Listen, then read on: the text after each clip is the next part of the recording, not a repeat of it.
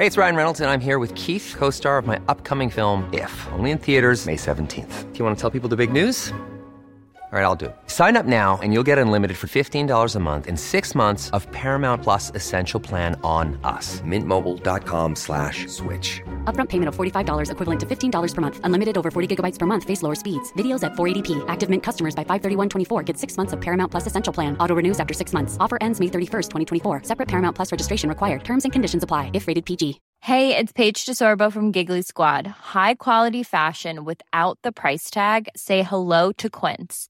I'm snagging high-end essentials like cozy cashmere sweaters, sleek leather jackets, fine jewelry, and so much more. With Quince being 50 to 80% less than similar brands. And they partner with factories that prioritize safe, ethical, and responsible manufacturing. I love that. Luxury quality within reach. Go to quince.com slash style to get free shipping and 365-day returns on your next order. quince.com slash style.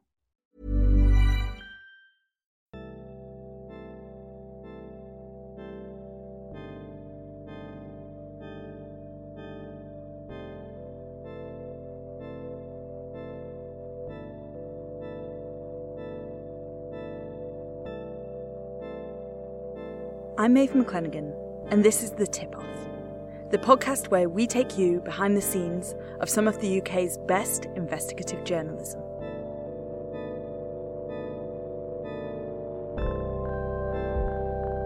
On the 27th of September 2016, England football manager Sam Allardyce walked to the end of his drive. There he met a crowd of reporters, and amongst the click of cameras, he began to speak. I think that um, on reflection, silly thing to do, but um, just to let everybody know, I sort of helped out what was a somebody I've known for 30 years. Unfortunately, it was an error in judgment on my behalf, and uh, I paid the consequences. It was his 67th day on the job, and his last. But this story doesn't start there. The story of how we get to this point begins two years earlier. My name's Claire Newell, and I'm the investigations editor at The Telegraph. Claire Newell is not really into football. She's not a complete novice. I mean, she knows what the offside rule is. Well, yes, but only because I learnt it when I was at school. But when it comes to dodgy dealings in sport, she's something of an expert. In 2015, she produced a series of scoops looking into corruption and bribery in FIFA. So when a source approached her about malpractice closer to home, she knew how big a story it could be. It was at the beginning of the year, so maybe January or February, and it was just a snippet of information. I don't think the source was thinking, oh, this will lead to a story, but it certainly did merit further investigation and sparked off all kinds of thoughts. The source told her that two football managers were taking bungs to transfer players. That's quite an interesting tip to get, and I found it quite intriguing. So, over quite a long time actually, maybe six months or nine months, maybe even a year, started trying to piece things together. So, initially, had a look who were these two managers? What deals had they done? What evidence could we find that maybe they had accepted bungs? The suggestion was that if you paid enough money, you could get a player moved to another football club, a practice that would have definitely broken Football Association rules. It was a fascinating tip, but Claire knew full well that investigating that lead wasn't going to be easy. It's a very closed world, I guess. That and that's the problem with football. So getting evidence is very tricky. So Claire's team had the vague suggestion that something questionable was going on. But what then? Where do you start? Well, I guess you normally kind of sit back and think, okay, if I'm going to prove that these managers are taking bungs, how would I go about doing it? So, kind of plot out well, who would know this piece of information. Claire and her team set off on a mission to talk to as many sources as possible. They wanted to know if this allegation could possibly be right, and if so, Did it begin and end with just those managers that original source mentioned? But finding those people to speak to was half the battle. Claire started by searching online. I think some pe- people normally leave a footprint, don't they? So you can normally find where people live. She pulled out names and addresses of people she wanted to talk to, and soon found herself on a doorstep. And then sometimes it's just a case of banging on their door and asking them some questions. And personally, I think that's often the best way to do it because if they've got a job and they've got a particular boss, that boss might not want them talking to a journalist. So if you can just sound them out discreetly, just on background, just running some things past them, then you're also protecting them because it may be that no one ever needs to know that they've spoken to you unless they decide otherwise. One doorstep conversation would lead to another, as Claire and her team ran down as many leads as they could. Plenty of kind of banging on doors, ringing people up, trying to get them to tell you on background what happened. But it didn't always go well. There were times when she had doors slammed in her face. I think all investigations involve um, doors being slammed in your face, sadly. Uh, but that's just how it is, and you keep going. Still, soon they were building a picture that extended way beyond the two managers that First Source had mentioned. We spoke to so many sources who gave us examples of managers and agents paying, receiving bribes in relation to player transfer. I think we must have tried to at least speak to dozens of people, and then some of those will slowly speak to you over a period of time giving you more and more information that better informs your investigation.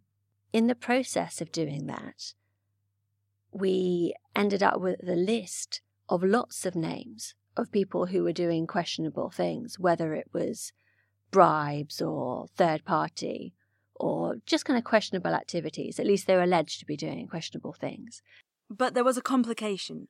The people Claire and her team were finding were useful, but no one would go on the record and be quoted about what they'd seen. So after months of work, they had notepads full of names and allegations, but no way to tell the story. You're kind of building up a list of clues, really, uh, and then trying to see where you can get to. So at that point, you can't write the story because even if you've got two or three sources all saying a particular manager or agent does X, Y, and Z, it's going to be one person's word against another. So it's very, very hard to prove.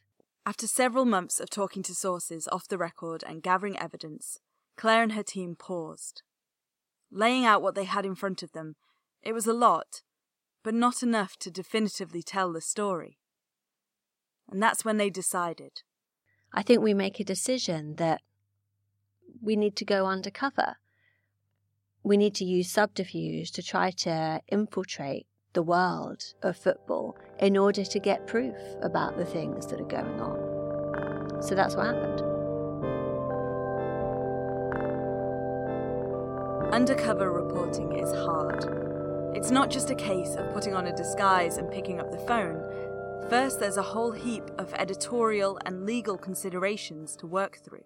It's quite a big deal, actually, going undercover for most news organisations, certainly for papers and broadcasters. Um, so we had lots of off the record sources identifying people that they were saying were involved in questionable activities. And the same names kept coming up. So you wouldn't be able to write that story at that point because you don't have any proof and you're kind of missing parts of the information, aren't you? Because, say, if someone has done a slightly questionable deal, normally it would be done between two people.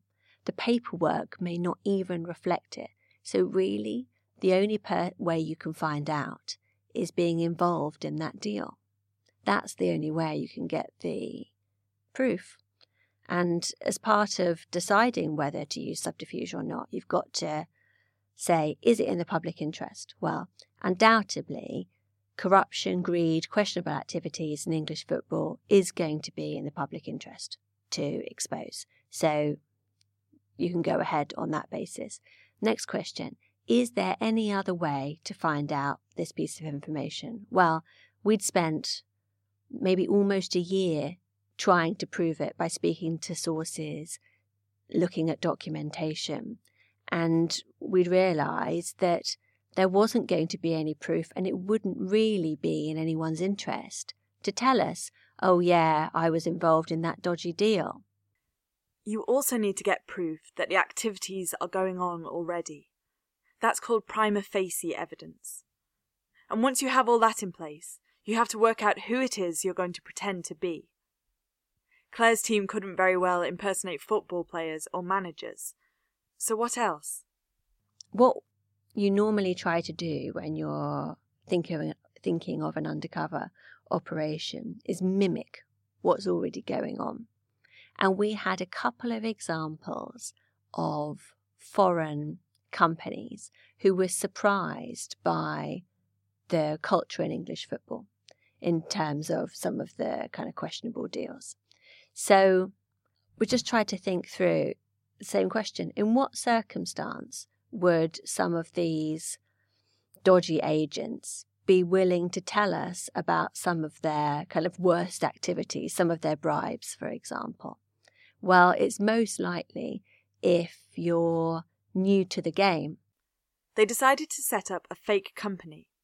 They'd say it was based in Europe, but wanted to expand to the UK. And that way, they had a reason to approach the agents that they'd identified during that first phase of the investigation and almost to hire them, I guess, as consultants, which would mean you would be saying to them, okay, tell us how it works. How do we get our players into English football? And if someone is involved in kind of questionable activities, no matter what it is, I think we took the decision that that would be the circumstance within which they'd be most likely to take us into their confidence, to tell us this is what we've been doing and this is how you do it. Okay, so they had a plan. But then they needed to make sure their backstories were airtight. I think it's always better to fully prepare in these kind of situations because it might be that you don't get asked loads of questions, but at least if you've thought through who you are, where did you grow up, where do you live, what job did you used to do? Where did you go to university? Have you got a boyfriend or girlfriend? Then, if someone asks you that question, it's not going to be a surprise. And you're not going to stumble. You're not going to think, oh God, I shouldn't have said that, because you would have thought it all through in advance. So, generally, it's better to prepare. And it wasn't just the backstories they had to get straight. Undercover work can involve a surprising amount of administrative tasks. Claire's team had to build all the materials that a real company would have. You would have a website, you would have business cards, you would have emails, email addresses, phone numbers, that kind of thing. Everything a normal company would have, because you've got to potentially withstand a little bit of probing by the subjects of your investigation. So, with their website, business cards, and everything else ready, the journalists were ready to start making approaches.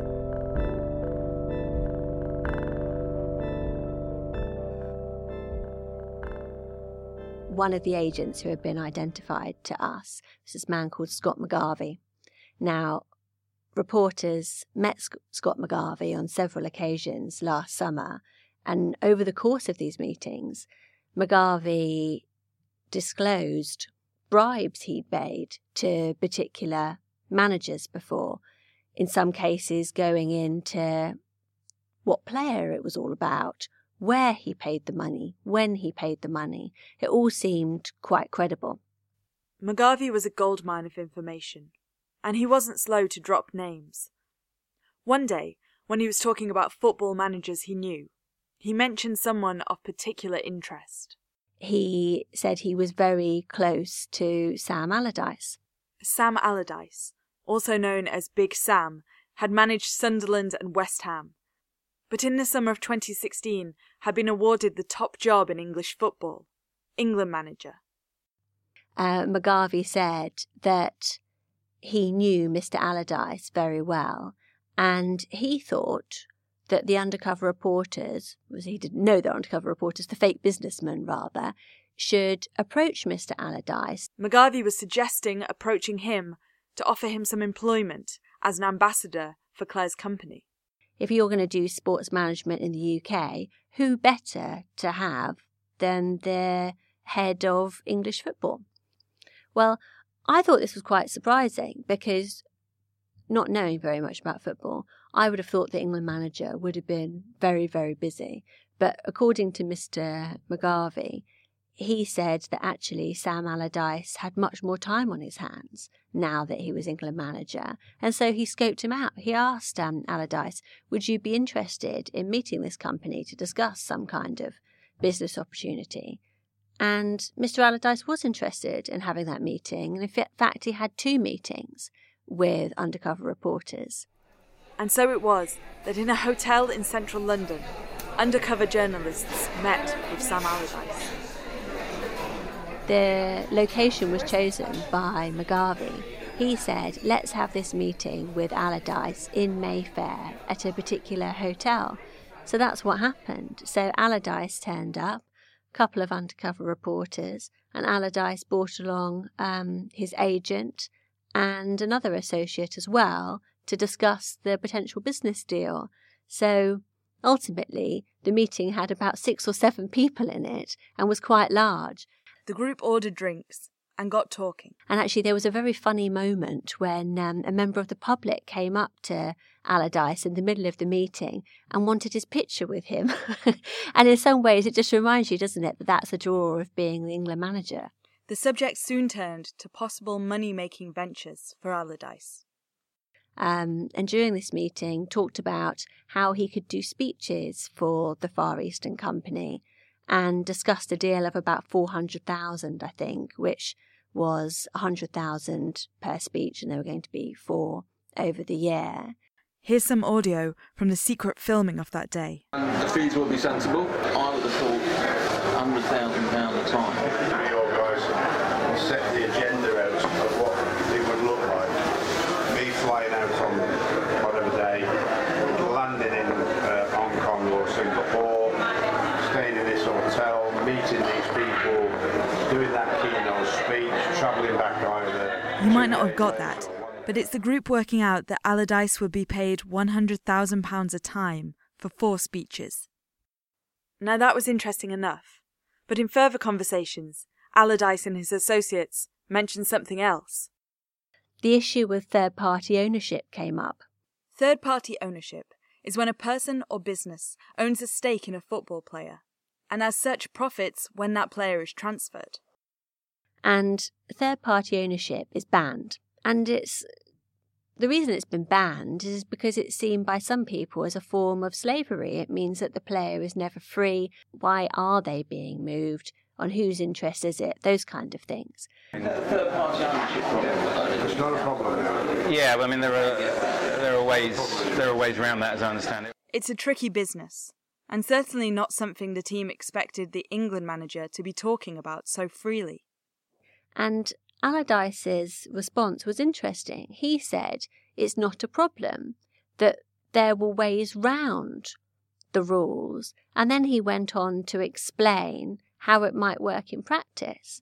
Now, what's interesting about this is he was England manager at the time, so it is pretty questionable for him to be explaining how to get round these rules to people he's never met before, because he appears to be condoning getting round the rules, something he's always denied, of course. Now, to be clear, Allardyce was not saying he'd ever had involvement in this. He was simply advising people he believed were foreign business owners of the fact that people get around the ban on third party ownership. Throughout the meeting, Claire's reporters were wearing hidden cameras. And that's always nerve wracking. I guess um, when it comes to wearing hidden cameras, it can be quite a complicated business because you're just trying to think, okay, we really need to get clear sound and a clear shot, even though we don't work for a broadcast, those things are still important. So normally, um, people will wear a camera on their body somewhere, or maybe in a bag. Problem with a bag is the uh, shot could be obstructed. So, this I think the safest way is to wear something on your body, but um, you always need a backup, don't you? So you'd normally have some kind of um, backup recording going on, and you would normally have someone sitting elsewhere in the restaurant to get a wide shot. Because if it comes to making a film or something like that, you might want to use those as establishing shots. And of course, it is just a good ultimate backup if the whole thing goes wrong. Listening back to the tape of that meeting, Claire knew she had a story. But it wasn't just Allardyce that came up in this investigation. Over the course of 10 months, Claire's team were introduced to all kinds of people in the footballing world. Some were household names, like Harry Redknapp. He mentioned to reporters that he thought his players were betting on the outcome of the game. And they're all looking at me, all the lads, because I didn't know they had a bet. Because they was all choked, they'd all had a spread bet and everything. However, he later strenuously denied knowing that for sure, saying he was not aware of players betting on the match at the time. Then there were other much more serious dealings.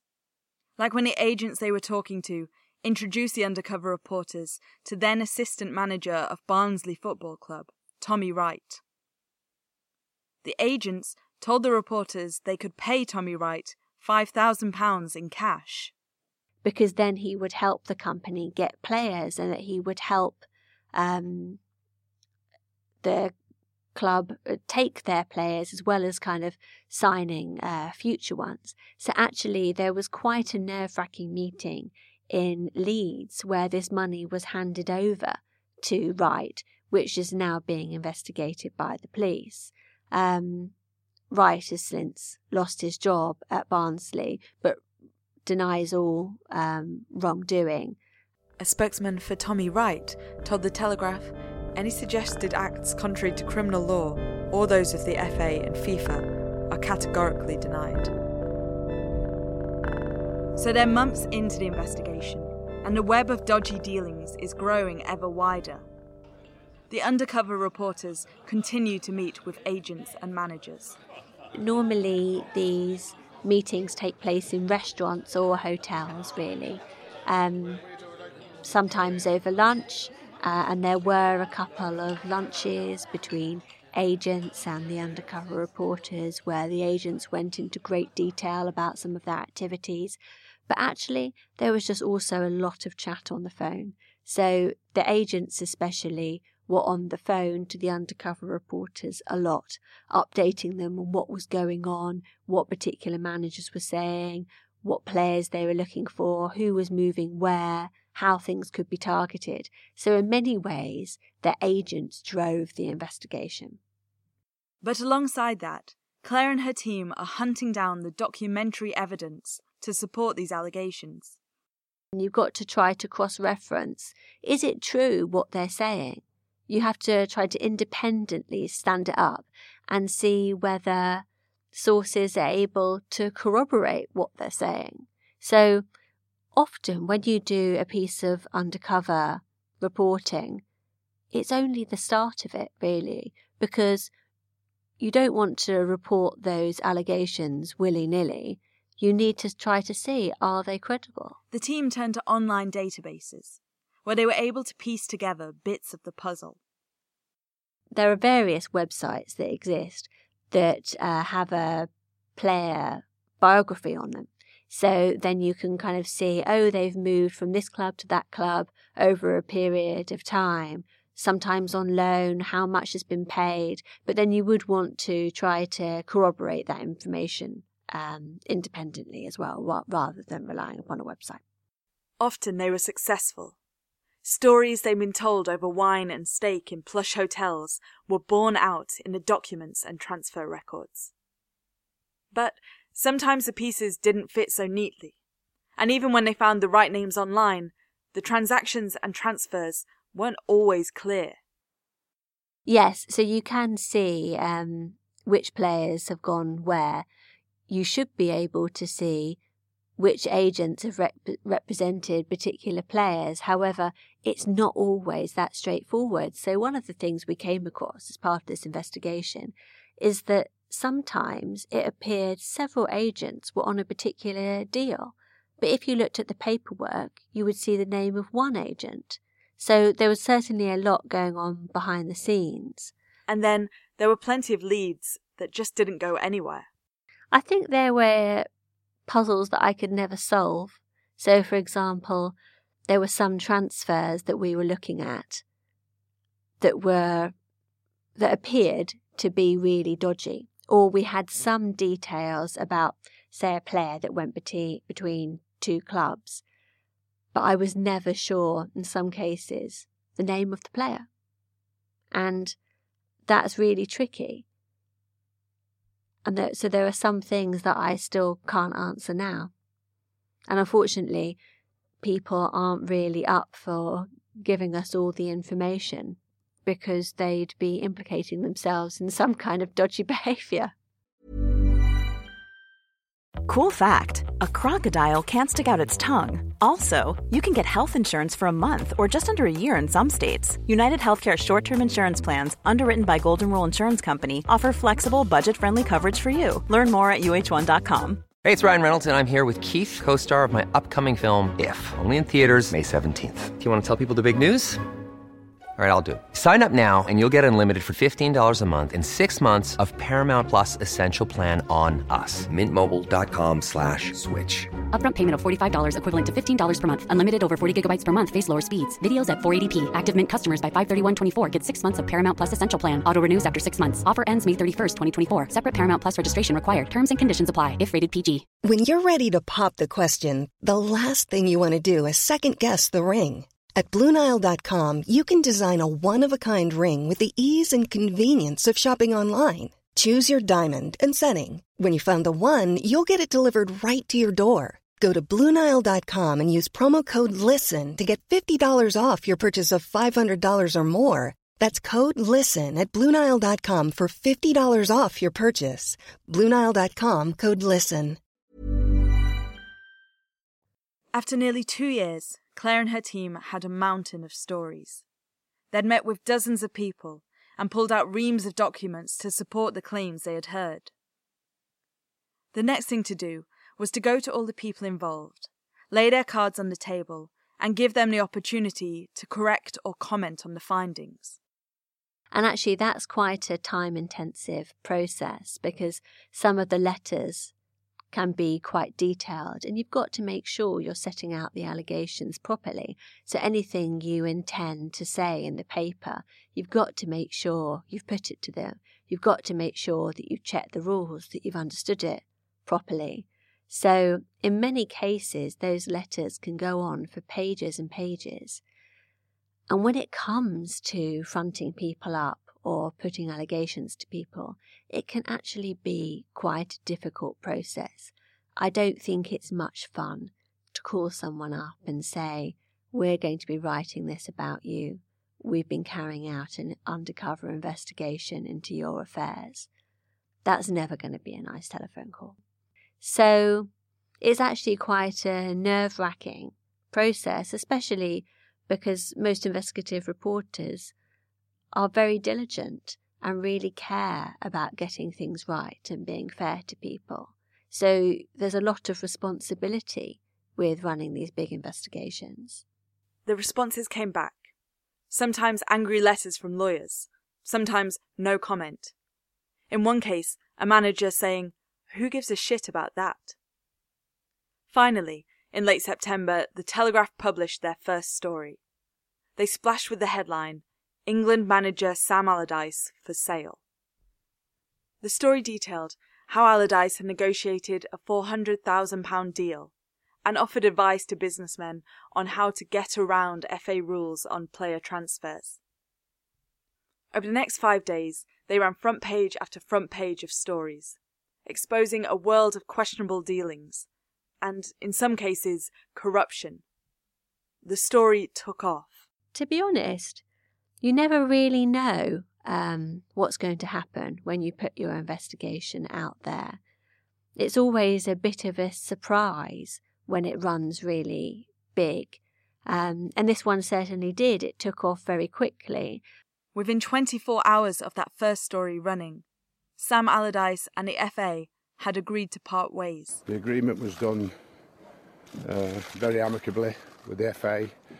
Uh, apologised to those and all concerned that was in those un- unfortunate situations I've put myself in. So uh... a, a, very difficult 24 hours. Um, in the light of the media allegations that we've seen, we've concluded, and Sam's agreed, that his behaviour has been uh, inappropriate and frankly not what is expected of an England manager, discussing a range of issues from potential contraventions of FA rules through to personal comments that frankly just don't work when you're, ma- you're the manager of England.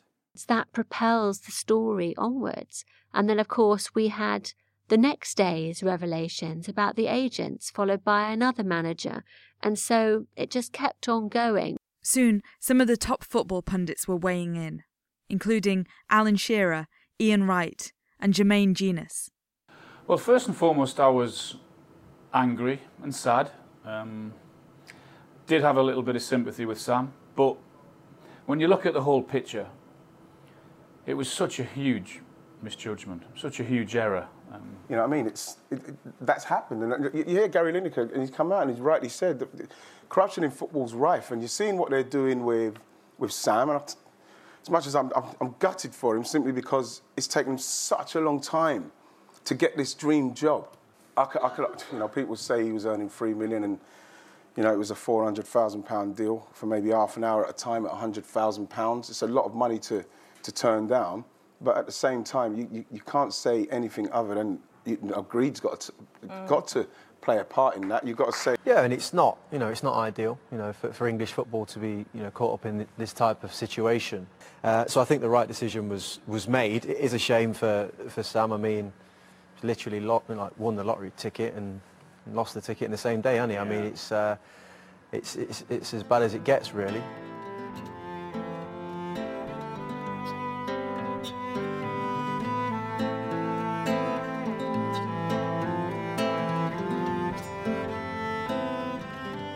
Allardyce had not given a response to Claire before the article broke, but afterwards he gave a statement, saying, It was a great honour for me to be appointed back in July, and I am deeply disappointed at this outcome. He went on to say, Although it was made clear during the recorded conversations that any proposed arrangements would need the FA's full approval, I recognise I made some comments which might have caused embarrassment. He later said he'd been the victim of entrapment. Agent Scott McGarvey called it entrapment with a capital E, too. This is not just Monday to Friday. This is 13 weeks of dozens of emails, hundreds of texts, hundreds of calls, and bringing more than seven or eight innocent people into the story, he said. But head of the Football Association, Greg Clarke, supported the work the Telegraph had done. He said, Where you don't have an inquisitive free press, very dark things happen in the corners of the world which are hidden. There is nothing wrong with using what techniques you have to use to expose wrongdoing. And the stories would reverberate outside of the world of professional football too.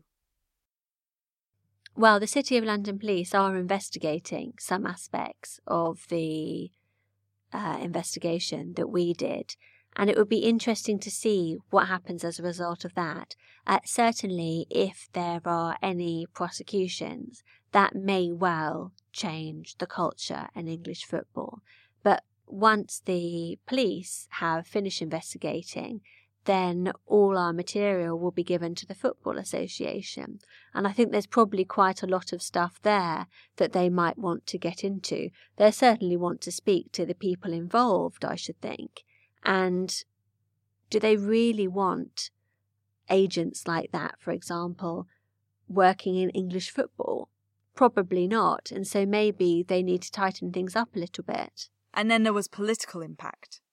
There has been a parliamentary hearing about uh, the investigation that we published. Greg Clarke had to, um, he was kind of grilled about the appointment of Allardyce. I think when Parliament are debating your story, at least it means that people are taking it seriously. It had been almost two years in the making, but Claire and her team had blown the lid off dodgy dealings in the British football leagues. What comes of the FA and the police investigations is yet to be seen. But for Claire and her team, it wasn't long before they filed away their work, ready to start on the next project. Yeah, uh, so you publish a big story, you feel pleased that it's gone well, normally quite tired. but then a couple of days later, or maybe a week later, you start to think, well, what am I going to do next? And then you start to rack your brains about what other stories you've got. Are you capable of ever getting a story ever again? So that's normally the process that you go through. Are you any more interested in football now since the investigation's out? Not really. Fair enough. This is a lot but more interesting. now I do know the names of some managers.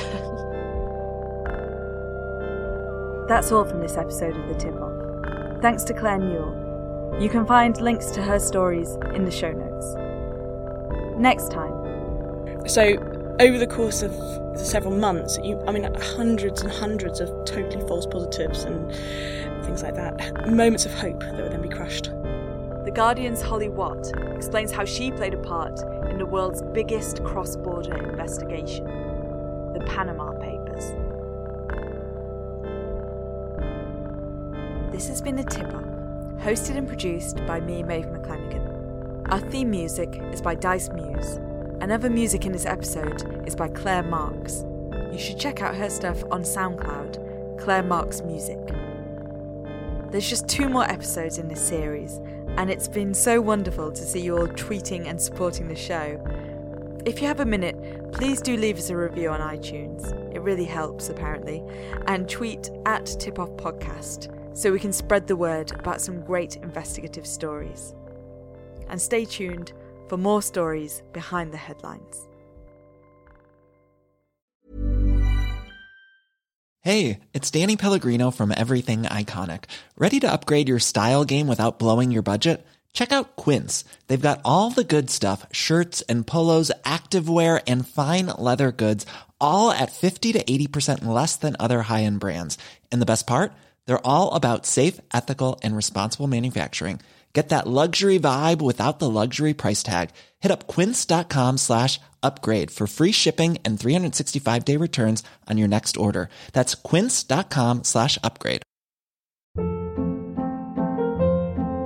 Hold up. What was that? Boring. No flavor. That was as bad as those leftovers you ate all week. Keke Palmer here, and it's time to say hello to something fresh and guilt-free. Hello Fresh. Jazz up dinner with pecan-crusted chicken or garlic butter shrimp scampi. Now that's music to my mouth. Hello Fresh. Let's get this dinner party started. Discover all the delicious possibilities at hellofresh.com.